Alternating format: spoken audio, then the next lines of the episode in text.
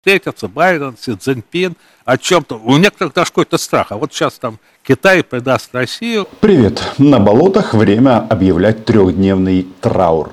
Потому что произошло то, чего они больше всего боялись. Значит, а, российские нацисты рассчитывали, что а, уровень противоречий по линии США-Китай будет возрастать. Ну и, соответственно, на этом фоне а, Китайская Народная Республика будет больше помогать российским нацистам. Это не значит, что Пекин откажется от содействия преступному режиму, но есть главные тренды. И этот тренд заключается в том, что если а, США и Китай возобновляют военно-техническое и военное сотрудничество, и в первую очередь речь идет о коммуникации между военными э, ведомствами двух стран, это говорит о том, что товарищ Си и господин Байден пришли к выводу, что да, любви, конечно же, не будет, но воевать совсем не обязательно. И там, конечно же, самый важный момент – это Тайвань. Да, американские СМИ, не только американские, пишут, что Китай намерен рано или поздно, слово-то какое, воссоединить Тайвань. Где-то я это уже слово слышал. Пишите в комментариях, с чем э, у вас это ассоциируется. Но формулировка такая. Когда-то, в будущем, не сейчас, не в обозримые годы, на данном историческом моменте намного важнее сфокусироваться на стабильном развитии мира. А если не сейчас, если войны на Тайване не будет, это значит, что военные ресурсы, которые могла бы Америка отправить на остров свободы, новый остров свободы, а, могут и, скорее всего, будут перенаправлены на помощь Украине. Поэтому и траур. На этом фоне, значит, понятно, задача российских нацистов всячески обгаживать этот визит и, в частности, американскую сторону. А, фокусируются они не на сути а, того, о чем договорились, а на форме. Никакого оркестра и красной дорожки, довольно скромный почетный караул, но то есть встречают без помпы и блеска. Зато по дороге из аэропорта полиция пытается справиться с демонстрантами. Власти Сан-Франциско не только выгнали с центральных улиц всех бомжей и наркоманов, но и обнесли улицы, по которым будет ездить кортеж высоким сразу в два человеческих роста забором. О том, как загибается Америка, российско-советское телевидение рассказывает уже не один десяток лет. Ну а ВОЗ, то есть Штаты, э, ДОСИ, там. Ну, имеется в виду, что э, на лидирующих позициях на этой планете. Почему Оля и другая российская пропаганда акцентируют внимание на красной дорожке? Что, мол, она не настолько широкая, не настолько ворсистая. Дело в том, что Владимир Путин совсем недавно объяснил, что э, попасть в зависимое положение к современному хану, это очень и очень неплохо. Главное, чтобы это была не Западная Европа со своими вот этими извращениями, но в частности речь идет о реальных выборах, в результате которых могут сместить Владимира Путина. И вот а, объявив свой путь в сторону Золотой Орды, а на эту позицию может претендовать только Китай, такое вот фиаско. Согласны? Подписывайтесь на мой YouTube канал. Называем здесь вещи своими именами. Си Цзиньпин впервые за 6 лет прилетел в США. Белый дом официально заявил, что Вашингтон планирует использовать встречу для улучшения отношений. Лидеры планируют обсудить войну на Украине, войну Израиля и Хамас, отношения Китая с Ираном, отношения Китая с Россией и, конечно, Тайвань. В общем, весь мир бы замер, но нет. Фундаментальные переговоры между США и Китаем, которые действительно могут изменить ситуацию на планете, произойдут не сейчас, уже после избрания нового главы Белого дома, скорее всего, не Джо Байдена. Чем они там занимаются? Они ждут. Ну, дело в том, что изначально победа над Украиной анонсировалась через 2-3 дня. Потом сроки смещались, смещались, и теперь сроки сдвинулись на позицию плюс бесконечность. То есть этого не произойдет никогда. Мне кажется, все идет нормально, все идет по плану. А... Но чего они ждут? Они ждут, что вот придет Трамп и порядок наведет. Поможет Владимиру Путину достичь всех его целей, а, мечтаний. Ну, в общем, стать повелителем этой планеты. Но ножи в спину, которые были засунуты в Владимира Владимировича, там вообще уже зияющая рана. Их очень-очень много. Что я имею в виду? Когда товарищ Си встречался с господином Байденом, он сказал простую вещь, что Внимание, планета достаточно велика, чтобы обе страны могли добиться успеха, а успех одной страны – это возможность для другой. Значит, э, ну да, вроде как э, акцент делается на том, что будет двухполярный мир. А где Рашка? А Рашки нет. Потому что, да, два полюса, Пекин и Вашингтон. И, внимание, во многом это результат обнуления российского военного потенциала и как результат российских вот этих вот понтов.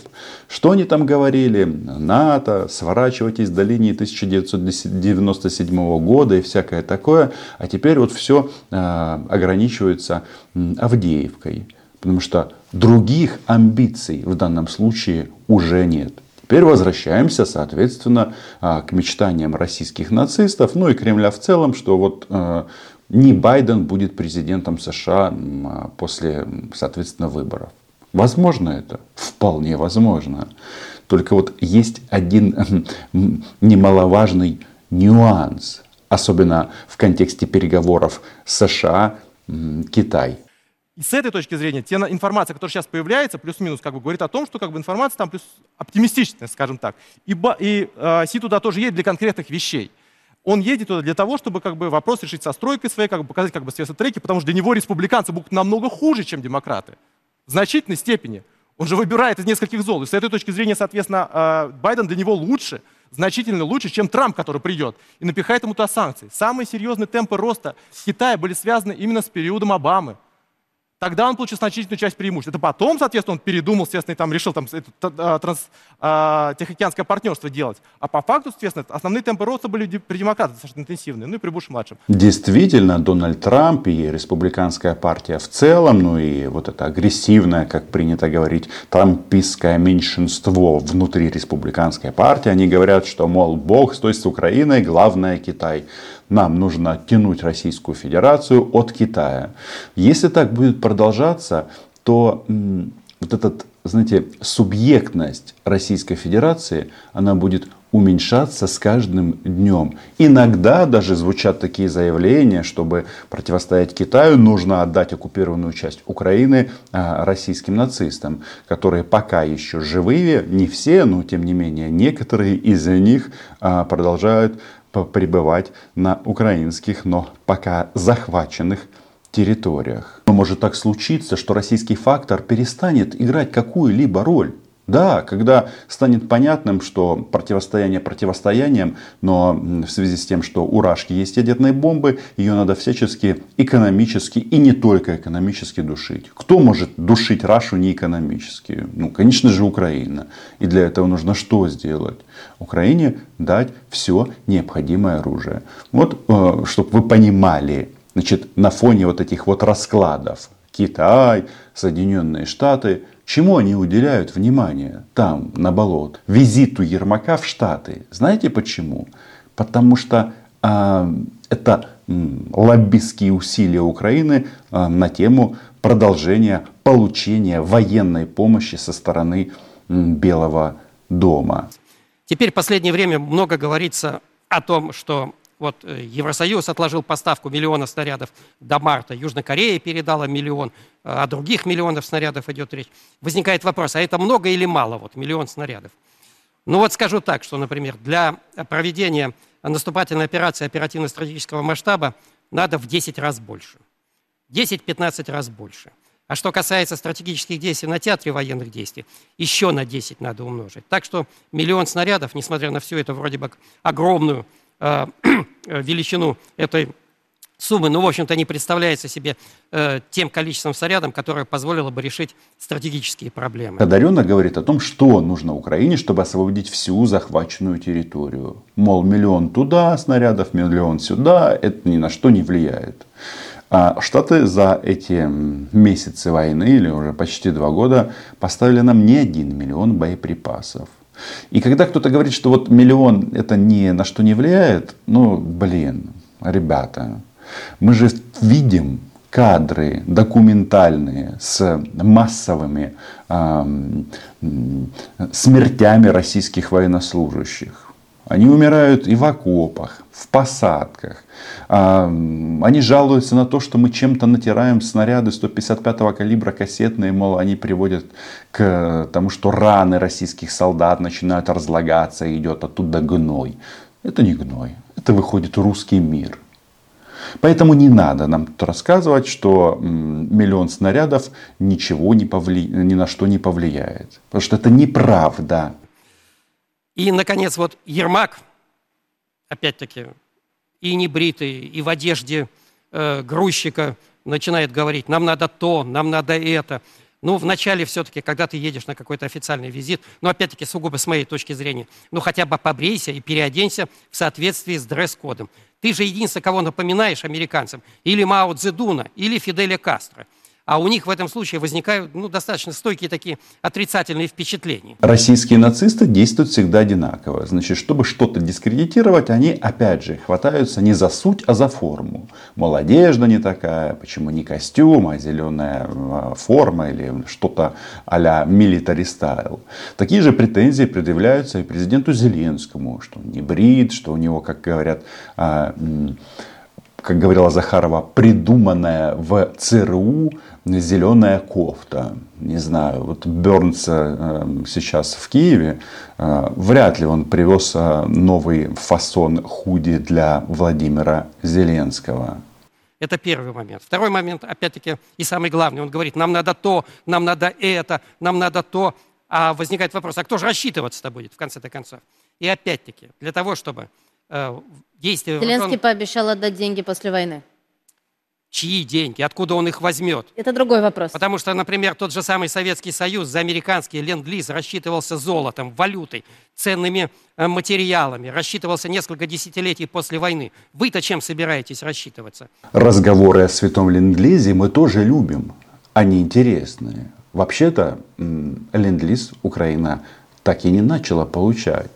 Мы получили тот объем боеприпасов и вооружений, которые получили.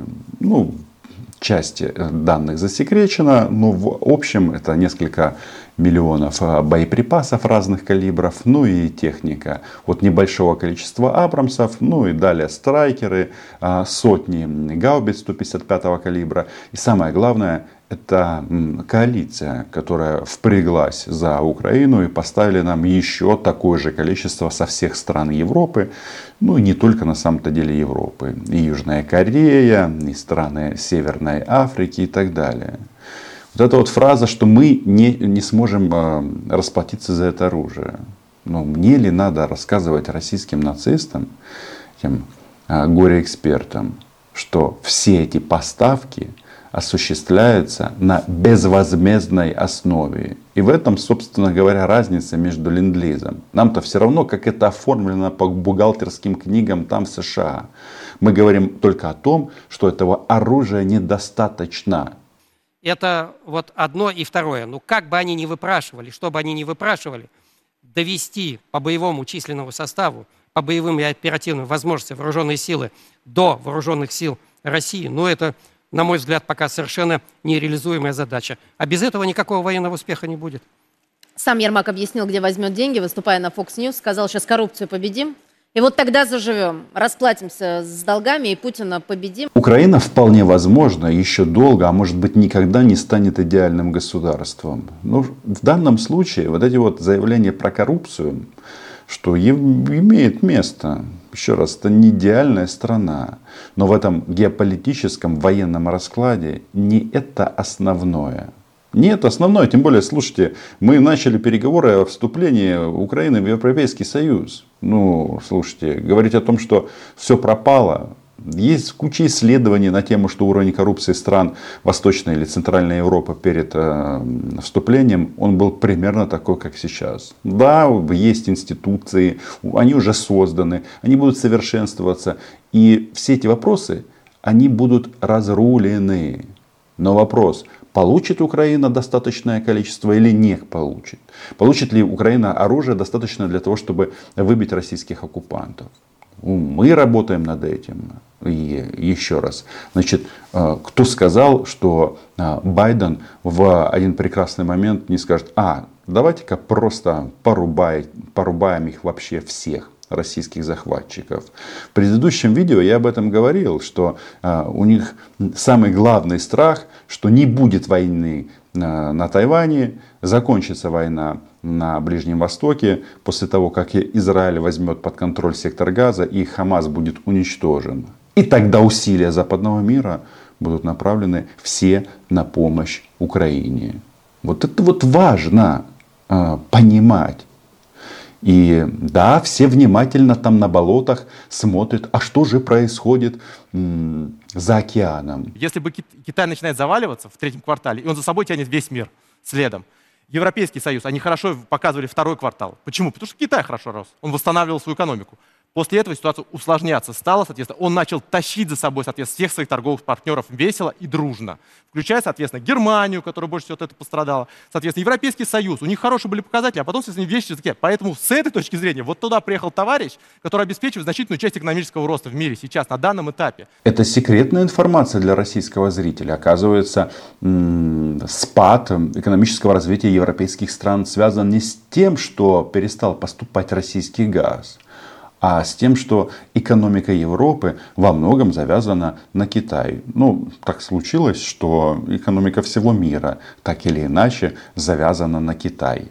Согласно опросам ФОМ, 60% россиян следят за курсом и доллара, и евро, поэтому сегодня в какой-то момент доллар опускался ниже 90 рублей, евро ниже 90 На сейчас ниже 90 рублей, доллар, соответственно, как бы он в какой-то момент опускался ниже 89.